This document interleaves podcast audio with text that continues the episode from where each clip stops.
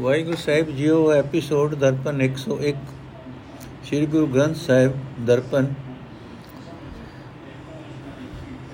ਸਾਹਿਬ, professor Sahib Singh ji, ਮਹੱਲਾ ਪੰਜਵਾਂ ਗੌੜੀ। ਹਰ ਹਰ ਗੁਰ ਗੁਰ ਕਰਤ ਭਰਮ ਗਏ। ਮੇਰੇ ਮਨ ਸਭ ਸੁਖ ਪਾਇਓ, ਰਹਾਓ। ਬਲ ਤੋ, ਜਲ ਤੋ ਤੋ ਕਿਆ ਗੁਰ ਚੰਦਨ ਸਿਤ ਲਾਇਓ। ਅਗਿਆਨ ਅੰਧੇਰਾ ਮਿਟ ਗਿਆ, ਗੁਰ ਗਿਆਨ ਦਿਪਾਇਓ, ਪਾਵਕ ਸਾਗਰ ਗਹਿਰੋ।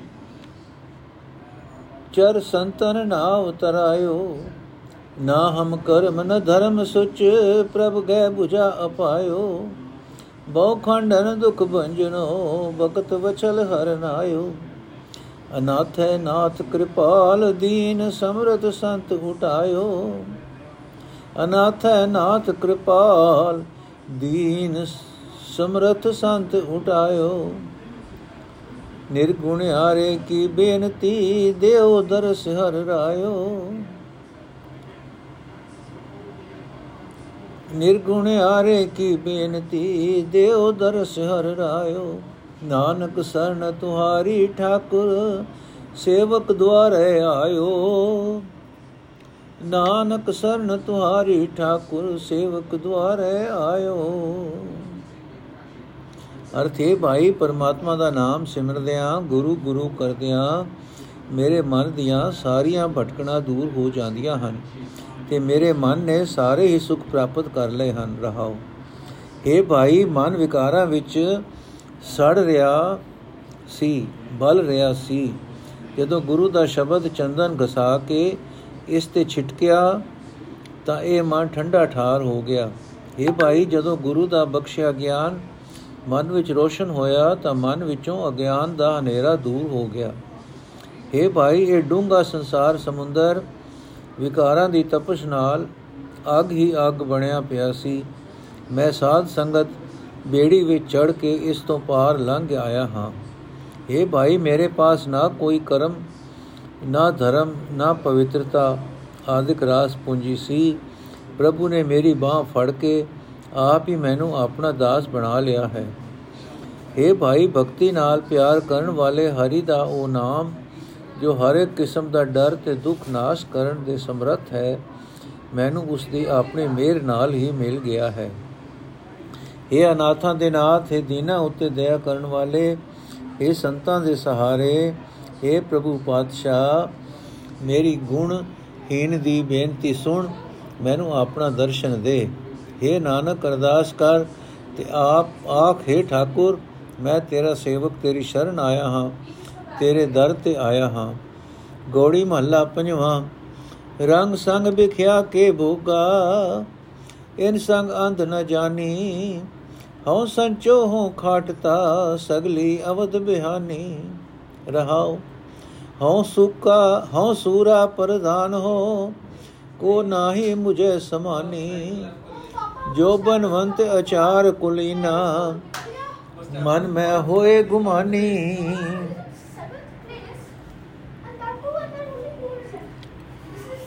ਜੋ ਉਲਝਾਇਓ ਬਾਦ ਬੁੱਧ ਕਾ, ਮਰਤਿਆ ਨਹੀਂ ਬਿਸਰਾਨੀ। ਬਾਈ ਮੀਤ ਬੰਧਪ ਸਖੇ, ਪਾਛੇ ਤਿਨਹੂ ਕੋ ਸੰਪਾਨੀ। ਜਿਤ ਲਾਗੇ ਮਨ ਵਾਸਨਾ, ਜਿਤ ਲਾਗੋ ਮਨ ਬਾਸਨਾ ਅੰਤ ਜਾਏ ਸਾਈ ਪ੍ਰਗਟਾਨੀ। ਐ ਬੁੱਧ ਸੁਚ ਕਰਮ ਕਰ, ਏ ਬੰਧਨ ਬੰਧਾਨੀ। ਦਿਆਲ ਪੁਰਖ ਕਿਰਪਾ ਕਰੋ, ਨਾਨਕ ਦਾਸ ਦਸਾਨੇ। ਦਿਆਲ ਪੁਰਖ ਕਿਰਪਾ ਕਰੋ, ਨਾਨਕ ਦਾਸ ਦਸਾਨੀ।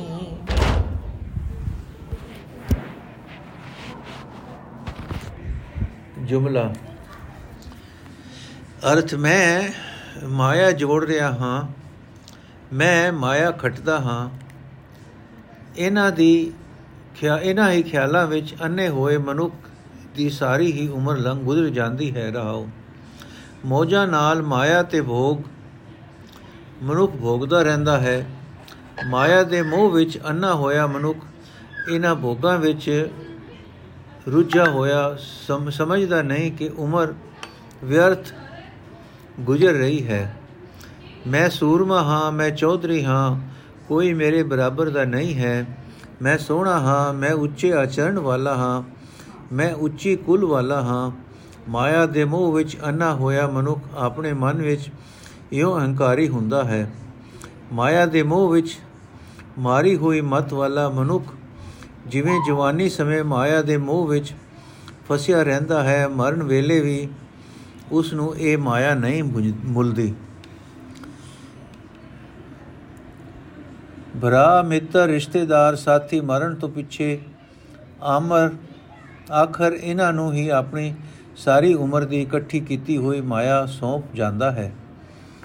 ਜੇ ਜਿਸ ਵਾਸਨਾ ਵਿੱਚ ਮਨੁੱਖ ਦਾ ਮਨ ਸਾਰੀ ਉਮਰ ਲੱਗਾ ਰਹਿੰਦਾ ਹੈ, ਆਖਿਰ ਮੌਤ ਵੇਲੇ ਉਹੀ ਵਾਸਨਾ ਆਪਣਾ ਜ਼ੋਰ ਪਾਉਂਦੀ ਹੈ।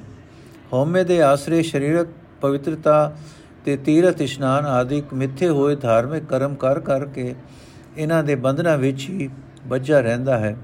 हे ਨਾਨਕ, ਅਰਦਾਸ ਕਰ ਤੇ ਆਖ हे ਦਇਆ ਦੇ ਘਰ ਸਰਵ ਵਿਆਪਕ ਪ੍ਰਭੂ, ਮੇਰੇ ਉੱਤੇ ਕਿਰਪਾ ਕਰ ਮੈਨੂੰ ਆਪਣੇ ਦਾਸਾਂ ਦਾ ਦਾਸ ਬਣਾਈ ਰੱਖ ਤੇ ਮੈਨੂੰ ਇਹਨਾਂ ਹਉਮੈ ਦੇ ਬੰਧਨਾਂ ਤੋਂ ਬਚਾਈ ਰੱਖ। ਜੁਮਲਾ ਕੁਲ ਜੋੜ। ਅਸ਼ਪਦੀਆਂ ਮਹੱਲਾ ਪਹਿਲਾ 18 ਮਹੱਲਾ ਤੀਜਾ 9 ਮਹੱਲਾ ਚੌਥਾ 2 ਮਹੱਲਾ ਪੰਜਵਾਂ 15 ਕੁਲ ਜੋੜ 44 ਸ਼ਬਦ ਹੋਏ। ਏਕ ਓੰਕਾਰ ਸਤਨਾਮ ਕਰਤਾ ਪੁਰਖ ਗੁਰ ਪ੍ਰਸਾਦ। ਰਾਗ ਗੋੜੀ ਪੂਰਬੀ ਛੰਤ ਮਹੱਲਾ ਪਹਿਲਾ। ਮੁੰਦ ਰਹਿਣ ਦੁਹੇਲੜਿਆ, ਜਿਉ ਨੀਂਦ ਨ ਆਵੇ। ਸਾਧਨ ਦੁਬਲੀਆ, ਜਿਉ ਪਿਰ ਕਹਿ ਹਾਵੇ। ਘਰ ਧਨ ਦੀ ਧਨ ਥੀ ਕੁੰਭ, ਦੁਬਲ ਕੰਤ ਹਾਵੇ। ਕੇਵ ਨੈਣੀ ਦੇਖੈ, ਸਿਗਾਰ ਮਿਠ ਰਸ ਰੋਗ ਭੋਜਨ। ਸਿਗਾਰ ਮਿਠ ਰਸ ਭੋਗ ਭੋਜਨ, ਸਭ ਝੂਠ ਕਿਤੇ ਨ ਲੇਖੈ ਮੈਂ ਸਭ ਜੋ, ਮੈਂ ਮਤ ਜੋਬਨ। ਗਰਭ ਗਾਲੀ ਦੁੱਧਾ ਥਣੀ ਨਾਵੇ ਨਾਨਕ ਸਾਧਨ ਮਿਲੇ ਮਿਲਾਈ। ਬਿਨ ਪਿਰ ਨੀਂਦ ਨਾ ਆਵੇ। ਅਰਥ ਪਤੀ ਦੇ ਵਿਛੋੜੇ ਦੇ ਹੋਕੇ ਵਿੱਚ ਜਵਾਨ ਸੁੰਦਰ ਇਸਤਰੀ ਦੀ ਰਾਤ ਦੁੱਖ ਵਿੱਚ ਲੰਘਦੀ ਹੈ। ਉਸ ਨੂੰ ਨੀਂਦ ਨਹੀਂ ਆਉਂਦੀ ਤੇ ਹੋਕਿਆਂ ਵਿੱਚ ਉਹ ਕਮਜ਼ੋਰ ਹੁੰਦੀ ਜਾਂਦੀ ਹੈ। ਇਸਤਰੀ ਖਸਮ ਦੇ ਵਿਛੋੜੇ ਦੇ ਹੋਕੇ ਵਿੱਚ ਦਿਨੋ ਦਿਨ ਕਮਜ਼ੋਰ ਹੁੰਦੀ ਜਾਂਦੀ ਹੈ। ਉਹ ਹਰ ਵੇਲੇ ਤੰਗਦੀ ਹੈ ਕਿ ਉਹ ਕਿਸੇ ਤਰ੍ਹਾਂ ਆਪਣੇ ਖਸਮ ਨੂੰ ਅੱਖੀ ਵੇਖੇ। ਉਸ ਨੂੰ ਸਰੀਰਕ ਸ਼ਿੰਗਾਰ ਤੇ ਮਿੱਠੇ ਰਸਾਂ ਦੇ ਭੋਜਨਾਂ ਦੇ ਭੋਗ ਇਹ ਸਭ ਕੁਝ ਫਿੱਕਾ ਲੱਗਦਾ ਹੈ। ਉਸ ਨੂੰ ਇਹ ਸਭ ਕੁਝ ਨਿਕੰਮਾ ਦਿਸਦਾ ਹੈ, ਜਿਸ ਇਸਤਰੀ ਨੂੰ ਜਵਾਨੀ ਵਿੱਚ ਅਹੰਕਾਰ ਨੇ ਕਾਲ, ਗਾਲ ਦਿੱਤਾ ਹੋਵੇ, ਜੋ ਜਵਾਨੀ ਦੇ ਨਸ਼ੇ ਵਿੱਚ ਇਉਂ ਮਸਤ ਹੋਵੇ, ਜਿਵੇਂ ਸ਼ਰਾਬ ਵਿੱਚ ਮਸਤ ਹੈ ਉਸ ਨੂੰ ਆਪਣੇ ਪਤੀ ਦਾ ਮਿਲਾਪ ਨਸੀਬ ਨਹੀਂ ਹੁੰਦਾ ਤੇ ਉਸ ਨੂੰ ਸੁਹਾਗ ਭਾਗ ਵਾਲੀ ਅਵਸਥਾ ਨਸੀਬ ਨਹੀਂ ਹੁੰਦੀ। हे ਨਾਨਕ, ਇਹੀ ਹਾਲ ਹੁੰਦਾ ਹੈ ਉਸ ਜੀਵ ਇਸਤਰੀ ਦਾ, ਜੋ ਦੁਨੀਆ ਦੇ ਕੂੜੇ ਮਾਣ ਵਿੱਚ ਮਸਤ ਰਹਿੰਦੀ ਹੈ ਉਸ ਨੂੰ ਸਾਰੀ ਜ਼ਿੰਦਗੀ ਰੂਪ ਰਾਤ ਵਿੱਚ ਆਤਮਿਕ ਸ਼ਾਂਤੀ ਪ੍ਰਾਪਤ ਨਹੀਂ ਹੁੰਦੀ। ਉਹ ਤਦੋਂ ਹੀ ਪ੍ਰਭੂ ਪਤੀ ਨੂੰ ਮਿਲ ਸਕਦੀ ਹੈ ਜਦੋਂ ਗੁਰੂ ਵਿਚੋਲਾ ਬਣ ਕੇ ਉਸ ਨੂੰ ਪ੍ਰਭੂ ਚਰਨਾਂ ਵਿੱਚ ਮਿਲਾ ਦੇਵੇ। ਮੁੰਦ ਨਿਮਾਨੜੀਆਂ ਜਿਉ ਬਿਨ ਧਨੀ ਪਿਆਰੇ, ਕਿਉ ਸੁਖ ਪਾਵੇਗੀ ਬਿਨ ਉਰ ਧਾਰੇ? ਨਾ ਬਿਨ ਘਰ ਵਾਸ ਨਾਹੀ ਪੁੱਛੋ ਸਖੀ ਸਹੇਲਿਆ ਬਿਨ ਨਾਮ ਪ੍ਰੀਤ ਪਿਆਰ ਨਾਹੀ, ਵਸੈ ਸਾਚ ਸੁਹੇਲਿਆ। ਸਚ ਮਨ ਸੱਜਣ ਸੰਤੋਖ ਮੇਲਾ, ਗੁਰਮਤੀ ਸੋ ਜਾਣਿਆ। ਨਾਨਕ ਨਾਮ ਨਾ ਛੋੜੇ ਸਾਧਨ, ਨਾਮ ਸਹਿਜ ਸਮਾਣਿਆ। ਅਰਥ ਪਿਆਰੇ, ਖਸਮ ਦੇ ਮਿਲਾਪ ਤੋਂ ਬਿਨਾ ਜਵਾਨ ਇਸਤਰੀ ਡੱਠੇ ਦਿਲ ਦੀ ਰਹਿੰਦੀ ਹੈ। ਜੇ ਪਤੀ ਉਸ ਨੂੰ ਆਪਣੀ ਛਾਤੀ ਨਾਲ ਨਾ ਲਾਏ ਤਾਂ ਉਸ ਨੂੰ ਸੁਖ ਪ੍ਰਤੀਤ ਨਹੀਂ ਹੋ ਸਕਦਾ। ਕਸਮ ਤੋਂ ਬਿਨਾ ਘਰ ਦਾ ਵਸੇਬਾ ਨਹੀਂ ਹੋ ਸਕਦਾ। ਜੇ ਹੋਰ ਸਖੀਆਂ ਸਹੇਲੀਆਂ ਨੂੰ ਪੁੱਛੋਗੇ, ਤਾਂ ਉਹ ਹੀ, ਉਹ ਵੀ ਇਹ ਉੱਤਰ ਦੇਣਗੀਆਂ। ਪਿਆਰੇ ਪਤੀ ਪ੍ਰਭੂ ਦੇ ਮਿਲਾਪ ਤੋਂ ਬਿਨਾ ਜਿੰਦ ਵੋਟੀ ਨਿਮੋ ਜੁਣੀ ਹੋ, ਹੀ ਰਹਿੰਦੀ ਹੈ। ਜਦ ਤੱਕ ਉਹ ਪਤੀ ਪ੍ਰਭੂ ਨੂੰ ਆਪਣੇ ਹਿਰਦੇ ਵਿੱਚ ਨਹੀਂ ਵਸਾਉਂਦੀ ਉਸ ਨੂੰ ਆਤਮਕ ਆਨੰਦ ਨਹੀਂ ਮਿਲ ਸਕਦਾ। ਖਸਮ ਪ੍ਰਭੂ ਦੇ ਮਿਲਾਪ ਤੋਂ ਬਿਨਾ ਹਿਰਦੇ ਵਿੱਚ ਆਤਮਕ ਗੁਰਾਂ ਦਾ ਵਾਸ ਨਹੀਂ ਹੋ ਸਕਦਾ। ਸਤ ਸੰਗੀ ਸਹੇਲੀਆਂ ਨੂੰ ਪੁੱਛ, ਵੇਖੋ ਉਹ ਕਿਸੀ ਇਹੀ ਉੱਤਰ ਦੇਣਗੀਆਂ ਕਿ ਪ੍ਰਭੂ ਦਾ ਨਾਮ ਜਪਣ ਤੋਂ ਬਿਨਾ ਉਸ ਦੀ ਪ੍ਰੀਤ ਉਸ ਦਾ ਪਿਆਰ ਨਹੀਂ ਪ੍ਰਾਪਤ ਹੋ ਸਕਦਾ। ਉਹੀ ਜਿੰਦ ਵਉਣੀ, ਜਿੰਦ ਵੋਟੀਆਂ ਸੁਖੀ ਵਸ ਸਕਦੀਆਂ ਹਨ, ਜੋ ਸਦਾ ਸਥਿਰ ਪ੍ਰਭੂ ਦੇ ਨਾਮ ਵਿੱਚ ਜੁੜਦੀਆਂ ਹਨ। ਗੁਰੂ ਦੀ ਮਤ ਲੈ ਕੇ ਇਸ ਜੀਵ ਇਸਤਰੀ ਦੇ ਮਨ ਵਿੱਚ ਸਦਾ ਸਥਿਰ ਪ੍ਰਭੂ ਦਾ ਨਾਮ ਵਸਦਾ ਹੈ, ਜੋ ਸੰਤੋਖ ਵਿੱਚ ਜਿਉਂਦੀ ਹੈ ਉਸ ਨੂੰ ਸੱਜਣ ਪ੍ਰਭੂ ਦਾ ਮਿਲਾਪ ਪ੍ਰਾਪਤ ਹੋ ਜਾਂਦਾ ਹੈ। ਉਹ ਖਸਮ ਪ੍ਰਭੂ ਨੂੰ ਅੰਗ ਸੰਗ ਜਾਣ ਲੈਂਦੀ ਹੈ। हे ਨਾਨਕ, ਉਹ ਜੀਵ ਇਸਤਰੀ ਪ੍ਰਭੂ ਦਾ ਨਾਮ ਜਪਣਾ ਨਹੀਂ ਛੱਡਦੀ। ਪ੍ਰਭੂ ਦੇ ਨਾਮ ਵਿੱਚ ਜੁੜ ਕੇ ਉਹ ਆਤਮਕ ਅਡੋਲਤਾ ਵਿੱਚ ਟਿੱਕੀ ਰਹਿੰਦੀ ਹੈ। ਮਿਲ ਸਕੀ ਸਹੇਲਿਓ, ਹਮ ਪਿਰ ਰਾਵੇਹਾ ਗੁਰ ਪੁੱਛ ਲਿਖ ਲਿਖੋਗੀ ਜਿਉ ਸ਼ਬਦ ਸਨੇਹਾ। ਸ਼ਬਦ ਸਾਚਾ ਗੁਰ ਦਿਖਾਇਆ, ਮਨ ਮੁਖੀ ਪਛਤਾਣਿਆ ਨਿਕਸ ਜਾਤੋ ਰਹੇ ਅਸਥਿਰ ਜਾਮ ਸੱਚ ਪਛਾਣਿਆ। ਸਾਚ ਕੀ ਮਤ ਸਦਾ ਨੌਤਨ, ਸ਼ਬਦ ਨੇਹ ਨਵੇਲੋ ਨਾਨਕ ਨਦਰੀ ਸਹਿਜ ਸਾਚਾ ਮਿਲੋ, ਸਖੀ ਸਹੇਲਿਓ। ਅਰਥੇ ਸਤ ਸੰਗਣ ਸਹੇਲਿਓ, ਆਓ ਮਿਲ ਬੈਠੀਏ ਤੇ ਅਸੀਂ ਮਿਲ ਕੇ ਪਤੀ ਪ੍ਰਭੂ ਦਾ ਭਜਨ ਕਰੀਏ। ਸਤ ਸੰਗ ਵਿੱਚ ਬੈਠ ਕੇ ਗੁਰੂ ਦੀ ਸਿੱਖਿਆ ਲੈ ਕੇ ਇਹ ਸਹੇਲਿਓ, ਮੈਂ ਗੁਰੂ ਦੇ ਸ਼ਬਦ ਦੀ ਰਾਹੀਂ ਪਤੀ ਪ੍ਰਭੂ ਨੂੰ ਸੁਨੇਹਾ ਭੇਜਾਂਗੀ ਕਿ ਆ ਕੇ ਮਿਲ। ਜਿਸ ਜੀਵ ਇਸਤਰੀ ਨੂੰ ਗੁਰੂ ਨੇ ਆਪਣਾ ਸ਼ਬਦ ਬਖਸ਼ਿਆ, ਉਸ ਨੂੰ ਉਸ ਨੇ ਸਦਾ ਸਥਿਰ ਰਹਿਣ ਵਾਲਾ ਪ੍ਰਮਾਤਮਾ ਅੰਗ ਸੰਗ ਵਿਖਾ ਦਿੱਤਾ। ਪਰ ਆਪਣੇ ਮਨ, ਦਰਵਾਜ਼ਾ ਬੰਦ ਕਰ ਦੇਣਾ ਬੇਟੇ। ਜਿਸ ਜੀਵ ਇਸਤਰੀ ਨੂੰ ਗੁਰੂ ਨੇ ਆਪਣਾ ਸ਼ਬਦ ਬਖਸ਼ਿਆ, ਉਸ ਨੂੰ ਉਸਨੇ ਸਦਾ ਸਥਿਰ ਰਹਿਣ ਵਾਲਾ ਪਰਮਾਤਮਾ ਅੰਗ ਸੰਗ ਵਿਖਾ ਦਿੱਤਾ, ਪਰ ਆਪਣੇ ਮਨ ਦੇ ਪਿੱਛੇ ਤੁਰਨ ਵਾਲੀਆਂ ਪਛਤਾਉਂਦੀਆਂ ਹੀ ਰਹਿੰਦੀਆਂ ਹਨ। ਜਿਸ ਨੂੰ ਗੁਰੂ ਦੇ ਸ਼ਬਦ ਦੀ ਦਾਤ, ਗੁਰੂ ਨੇ ਸ਼ਬਦ ਦੀ ਦਾਤ ਦਿੱਤੀ, ਸ਼ਬਦ ਦੀ ਬਰਕਤ ਨਾਲ ਜਦੋਂ ਉਸਨੇ ਸਦਾ ਸਥਿਰ ਪ੍ਰਭੂ ਨੂੰ ਅੰਗ ਸੰਗ ਪਛਾਣ ਲਿਆ, ਤਦੋਂ ਉਸ ਦਾ ਬਾਹਰ ਮਾਇਆ ਪਿੱਛੇ ਵੇਰਵਾ ਦੌੜਦਾ ਮਨ ਟਿਕ ਜਾਂਦਾ ਹੈ। ਤਦੋਂ ਉਸ ਦਾ ਬਾਹਰ ਮਾਇਆ ਪਿੱਛੇ ਦੌੜਦਾ ਮਨ ਟਿਕ ਜਾਂਦਾ ਹੈ। ਜਿਸ ਜੀਵ ਜਿਸ ਜੀਵ ਇਸਤਰੀ ਦੇ ਅੰਦਰ ਸਦਾ ਥਿਰ ਪ੍ਰਭੂ ਟਿਕ ਜਾਂਦਾ ਹੈ, ਉਸ ਦੀ ਮਤ ਸਦਾ ਨਵੀਂ ਨਵੇਲੀ ਰਹਿੰਦੀ ਹੈ। ਕਦੇ ਵਿਕਾਰਾਂ ਨਾਲ ਮੈਲੀ ਨਹੀਂ ਹੁੰਦੀ। ਸ਼ਬਦ ਦੀ ਬਰਕਤ ਨਾਲ ਉਸ ਦੇ ਅੰਦਰ ਪ੍ਰਭੂ ਵਾਸਤੇ ਨਿਤ ਨਵਾਂ ਪਿਆਰ ਬਣਿਆ ਰਹਿੰਦਾ ਹੈ। ਇਹ ਨਾਨਕ, ਸਦਾ ਤੇ ਰਹਿਣ ਵਾਲਾ ਪ੍ਰਭੂ ਆਪਣੇ ਮਿਹਰ ਦੀ ਨਿਗਾਹ ਨਾਲ ਉਸ ਜੀਵ ਇਸਤਰੀ ਨੂੰ ਆਤਮਕ ਅਡੋਲਤਾ ਵਿੱਚ ਟਿਕਾਈ ਰੱਖਦਾ ਹੈ। ਇਹ ਸਤ ਸੰਗੀ ਸਹੇਲਿਓ, ਆਓ ਰਲ ਕੇ ਬੈਠੀਏ ਤੇ ਪ੍ਰਭੂ ਦੀ ਸਿਫਤ ਸਲਾਹ ਕਰੀਏ। ਮੇਰੀ ਇਛ ਪੁੰਨੀ ਜਿਓ ਹਮ ਘਰ ਸਾਜਨ ਆਇਆ। ਮਿਲਵਰ ਨਾਰੀ ਮੰਗਲ ਗਾਇਆ। ਗੁਣ ਗਾਏ ਮੰਗਲ, ਪ੍ਰੇਮ ਰਸੀ ਮੁੰਦ ਮਨ ਉਮਾਹੋ। ਸਾਜਨ ਰੰਸੇ ਦੁਸ਼ਟ ਵਿਆਪੇ, ਸਾਚ ਜਪ ਸਚ ਲਾਹੋ। ਕਰ ਜੋੜ ਸਾਧਨ ਕਰੇ ਬਿਨਤੀ ਰਹਿਣ ਦਿਨ ਰਸ ਬਿਨੀਆਂ ਨਾਨਕ ਪਿਰਦਨ ਕਰੈ ਰਲੀਆਂ, ਇਛ ਮੇਰੀ ਪੁਨੀਆਂ। ਅਰਥੇ ਸੇਲਿਓ ਮੇਰੀ ਮਨੋ ਕਾਮਨਾ ਪੂਰੀ ਹੋ ਗਈ ਹੈ। ਮੇਰੇ ਹਿਰਦੇ ਘਰ ਵਿੱਚ ਸੱਜਣ ਪਰਮਾਤਮਾ ਆ ਵਸਿਆ ਹੈ। ਇਸ ਜੀਵ ਇਸਤਰੀ ਨੂੰ ਖਸਮ ਪ੍ਰਭੂ ਮਿਲ ਪੈਂਦਾ ਹੈ। ਉਸ ਦੇ ਗਿਆਨ ਇੰਦਰੇ ਵਿਕਾਰਾਂ ਵੱਲ ਦੌੜਨ ਤੋਂ ਤੇ ਥਾਂ। ਰਲ ਕੇ ਮਾਨੋ ਖੁਸ਼ੀ ਦਾ ਗੀਤ ਗਾਉਂਦੇ ਹਨ। ਪ੍ਰਭੂ ਦੀ ਸਿਫਤ ਸਲਾਹ ਦਾ ਗੀਤ ਗਾ ਕੇ ਜੀਵ ਇਸਤਰੀ ਪ੍ਰਭੂ ਪਿਆਰ ਦੇ ਹੁਲਾਰੇ ਵਿੱਚ ਖੇੜ ਪੈਂਦੀ ਹੈ। ਉਸ ਦੇ ਮਨ ਵਿੱਚ ਚਾਉ ਦਾ ਹੁਲਾਰਾ ਪੈਦਾ ਹੁੰਦਾ ਹੈ। ਉਸ ਦੇ ਅੰਦਰ ਭਲੇ ਗੁਣ ਪ੍ਰਫੁੱਲਤ ਹੁੰਦੇ ਹਨ। ਦੁਸ਼ਟ ਵਿਕਾਰ ਦਸ਼ਾ ਦੁਸ਼ਟ ਵਿਕਾਰ ਦਬਾ ਹੇਠ ਆ ਜਾਂਦੇ ਹਨ। ਸਦਾ ਥਿਰ ਨਾਮ ਜਪ ਜਪ ਕੇ ਉਸ ਨੂੰ ਅਟਲ ਆਤਮਿਕ ਜੀਵਨ ਦਾ ਲਾਭ ਮਿਲ ਜਾਂਦਾ ਹੈ। ਉਹ ਜੀਵ ਇਸਤਰੀ ਦਿਨ ਰਾਤ ਪ੍ਰਭੂ ਦੇ ਪਿਆਰ ਰਸ ਵਿੱਚ ਵਿਜੀ ਹੋਈ ਹੱਥ ਜੋੜ ਕੇ ਪ੍ਰਭੂ ਪਤੀ ਦੇ ਦਰ ਤੇ ਅਰਦਾਸਾਂ ਕਰਦੀ ਰਹਿੰਦੀ ਹੈ। ਇਹ ਨਾਨਕ, ਪ੍ਰਭੂ ਪਤੀ ਦੇ ਪਤੀ ਤੇ ਉਸ ਜੀਵ ਇਸਤਰੀ ਜੀਵ ਇਸਤਰੀ ਦੀ ਹਿਰਦੇ ਸੇਜ ਉੱਤੇ ਮਿਲ ਕੇ ਆਤਮਕ ਆਨੰਦ ਮਾਣਦੇ ਹਨ। ਇਹ ਸਹੇਲਿਓ, ਮੇਰੀ ਮਨੋ ਕਾਮਨਾ ਪੂਰੀ ਹੋ ਗਈ ਹੈ। ਮੇਰੇ ਹਿਰਦੇ ਵਿੱਚ ਹਿਰਦੇ ਘਰ ਵਿੱਚ ਸੱਜਣ ਪ੍ਰਭੂ ਆ ਵਸਿਆ ਹੈ। ਗੌੜੀ ਛੰਤ ਮਹੱਲਾ ਪਹਿਲਾ। ਸੁਣਨਾ ਪ੍ਰਭੂ ਜੀਓ ਏਕਲੜੀ ਬਨ ਮਾਹੇ। ਕਿਉ ਧੀਰੇ ਗੀਨਾ ਬਿਨਾ ਪ੍ਰਭ ਵੇ ਪਰਵਾਹੇ। ਧਨ ਨਾ ਬਾਜੋਂ ਕਹਿ ਨ ਸਕੈ ਬਿਖਮ ਰਹਿਣ ਗਨੇਰੀਆ ਨੈ ਨੀਂਦ ਆਵੇ, ਪ੍ਰੇਮ ਭਾਵੇ, ਸੁਣ ਬੇਨੰਤੀ ਮੇਰੀਆ। ਬਾਜੋਂ ਪਿਆਰੇ ਕੋਈ ਨ ਸਾਰੇ ਕਲੜੀ ਕੁਰਲਾਏ ਨਾਨਕ ਸਾਧਨ ਮਿਲੇ ਮਿਲਾਈ, ਬਿਨ ਪ੍ਰੀਤਮ ਦੁਖ ਪਾਏ। ਫਿਰ ਛੋਟੜੀ ਜਿਉ, ਕਵਣ ਮਿਲਾਵੇ? ਰਸ ਪ੍ਰੇਮ ਮਿਲੀ ਜਿਉ, ਸ਼ਬਦ ਸੁਹਾਵੇ। ਸ਼ਬਦੋ ਸੁਹਾਵੇ, ਤਾਂ ਪਤ ਪਾਵੇ, ਦੀਪਕ ਦੇ ਉਜਾਰੇ। ਸਭ ਦੇ ਸੁਹਾਵੇ, ਤਾਂ ਪਤ ਪਾਵੇ, ਦੀਪਕ ਦੇ ਉਜਾਰੇ।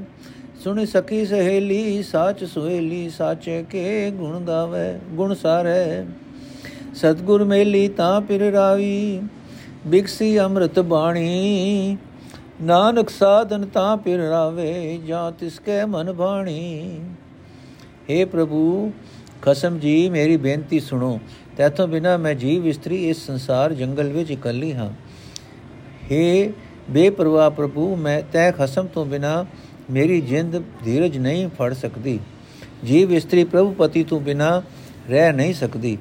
ਖਸਮ ਪ੍ਰਭੂ ਤੋਂ ਬਿਨਾ ਇਸ ਦੀ ਜ਼ਿੰਦਗੀ ਦੀ ਰਾਤ ਬਹੁਤ ਹੀ ਔਖੀ ਗੁਜ਼ਰਦੀ ਹੈ। हे ਖਸਮ ਪ੍ਰਭੂ, ਮੇਰੀ ਬੇਨਤੀ ਸੁਣ, ਮੈਨੂੰ ਤੇਰਾ ਪਿਆਰ ਚੰਗਾ ਲੱਗਦਾ ਹੈ। ਤੇਰੇ ਵਿਛੋਰੇ ਵਿੱਚ ਮੈਨੂੰ ਸ਼ਾਂਤੀ ਨਹੀਂ ਆ ਸਕਦੀ। ਪਿਆਰੇ ਪ੍ਰਭੂ ਪ੍ਰਭੂ ਪਤੀ ਤੋਂ ਬਿਨਾ ਇਸ ਜੀਵ ਦੀ ਕੋਈ ਵੀ ਬਾਤ ਨਹੀਂ ਪੁੱਛਦਾ। ਇਹ ਇਕੱਲੀ ਹੀ ਇਸ ਸੰਸਾਰ ਜੰਗਲ ਵਿੱਚ ਕੂਕਦੀ ਹੈ ਪਰ ਹੈ ਨਾਨਕ ਜੀਵ ਇਸਤਰੀ ਤਦੋਂ ਹੀ ਪ੍ਰਭੂ ਪਤੀ ਨੂੰ ਮਿਲ ਸਕਦੀ ਹੈ ਜੇ ਇਸ ਨੂੰ ਗੁਰੂ ਮਿਲਾ ਦੇਵੇ ਨਹੀਂ ਤਾਂ ਪ੍ਰੀਤਮ ਪ੍ਰਭੂ ਤੋਂ ਬਿਨਾ ਦੁੱਖ ਹੀ ਦੁੱਖ ਸਹਾਰਦੀ ਹੈ हे ਸਹੇਲਿਓ हे ਸਹੇਲੀਏ ਜਿਸ ਨੂੰ ਪਤੀ ਦੇ ਪਤੀ ਨੇ ਵਿਸਾਰ ਦਿੱਤਾ ਉਸ ਨੂੰ ਹੋਰ ਕੌਣ ਪਤੀ ਪ੍ਰਭੂ ਨਾਲ ਮਿਲਾ ਸਕਦਾ ਹੈ हे ਸਹੇਲੀਏ ਜਿਹੜੀ ਜਿੰਦ ਵੋਟੀ ਗੁਰੂ ਦੇ ਸ਼ਬਦ ਦੀ ਰਾਹੀਂ ਪ੍ਰਭੂ ਦੇ ਨਾਮ ਰਸ ਵਿੱਚ, ਪ੍ਰਭੂ ਦੇ ਪ੍ਰੇਮ ਰਸ ਵਿੱਚ ਜੁੜਦੀ ਹੈ, ਉਹ ਅੰਤਰ ਆਤਮੇ ਸੁੰਦਰ ਹੋ ਜਾਂਦੀ ਹੈ। ਜਦੋਂ ਗੁਰੂ ਦੇ ਸ਼ਬਦ ਦੀ ਰਾਹੀਂ ਜੀਵ ਇਸਤਰੀ ਅੰਦਰ ਆਤਮੇ ਸੋਹਣੀ ਹੋ ਜਾਂਦੀ ਹੈ, ਤਦੋਂ ਲੋਕ ਪਰਲੋਕ ਵਿੱਚ ਇੱਜ਼ਤ ਖਟਦੀ ਹੈ।